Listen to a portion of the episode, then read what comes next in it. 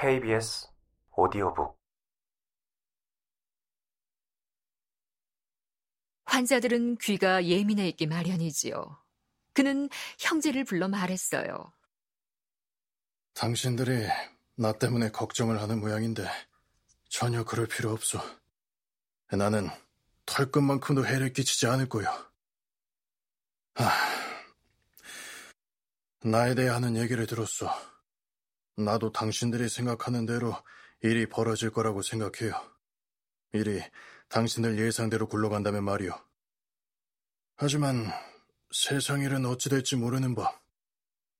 살아있는 동안 하느님께 그 많은 불경을 저질렀는데 죽어가는 마당에 또 다른 불경을 좀 더 저지른들 그다지 나쁘지도 않소. 그러니 가장 덕망 있고 지위가 높은 수도사를 데려오시오. 그런 사람이 있다면 말이오. 나머지는 내게 맡겨요. 당신 형제한테나 나한테나 아주 깔끔하게 일을 처리할 테니 더 이상 불평할 게 없을 거요. 형제는 이 말에 별 위안을 얻지는 못했지만 그래도 어느 수도사를 찾아가 집에 죽어가는 이탈리아 사람이 있으니 현명하고 덕망 있는 사람을 보내서 고해 성사를 하게 해달라고 부탁했습니다. 그래서 온 수도사는 선하고 덕망 높은 노인이었지요. 그는 성경에 정통하여 최고로 추앙받았고 마을 사람들 모두로부터 지대한 존경을 받았습니다. 어쨌든 이런 사람을 집으로 데려왔지요.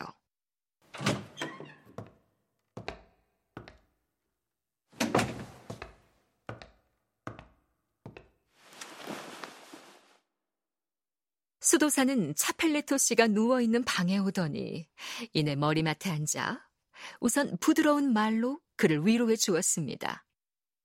그리고 고회를 한 지 얼마나 됐느냐고 물었습니다. 살면서 고해 따위는 한 번도 해본 적 없는 차펠레토 씨가 그 말을 받아서 이렇게 대답했습니다. 신부님, 적어도 일주일에 한 번은 고해를 하는 것이 제 습관입니다. 더 자주 한 적도 많지요. 그러나 솔직히 병에 걸린 뒤로는 상태가 좋지 않아 일주일 가까이 하지 못했습니다. 그러자 수도사가 말했습니다. 참 잘 하셨습니다. 앞으로도 잘 지켜나가셔야 합니다. 아니, 그렇게 자주 고해를 한다니 내게 묻거나 들을 말이 별로 없을 듯 하군요. 신부님, 그런 말씀 마세요. 제가 아무리 규칙적으로 고해를 한다지만 태어난 날부터 저지른 제가 기억하는 모든 죄를 깡그리 고백하는 것이 한결같은 소망입니다. 그래서 신부님께 부탁을 드립니다만 한 번도 고해 성사를 안 해본 사람으로 여기시고 무엇이든 찬찬히 질문해 주세요.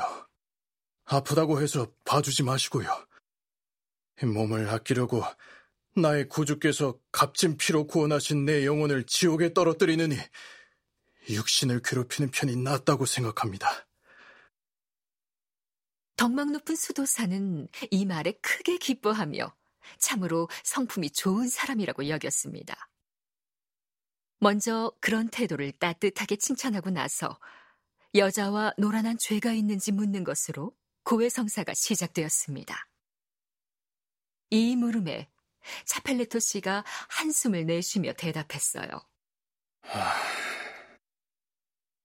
신부님, 허영의 죄를 짓는 것 같아 차마 진실을 말하기 어렵군요.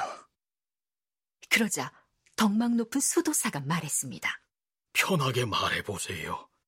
고해를 통해서든 아니든 진실을 말하는 것은 죄가 되지 않습니다. 이 말을 듣고 차펠레토 씨가 말했어요. 아, 그렇다면 안심입니다. 음, 말씀드리겠습니다. 저는 어머니에게서 나온 그대로 수총각입니다. 오, 이런 하느님의 축복이 임하길. 어찌 그리 고귀하게 살아오셨나요? 아, 우리처럼 율법이 가로막는 것도 아니고 원하기만 하면 마음껏 자유를 누릴 수도 있었을 텐데 참으로 대견한 일이군요.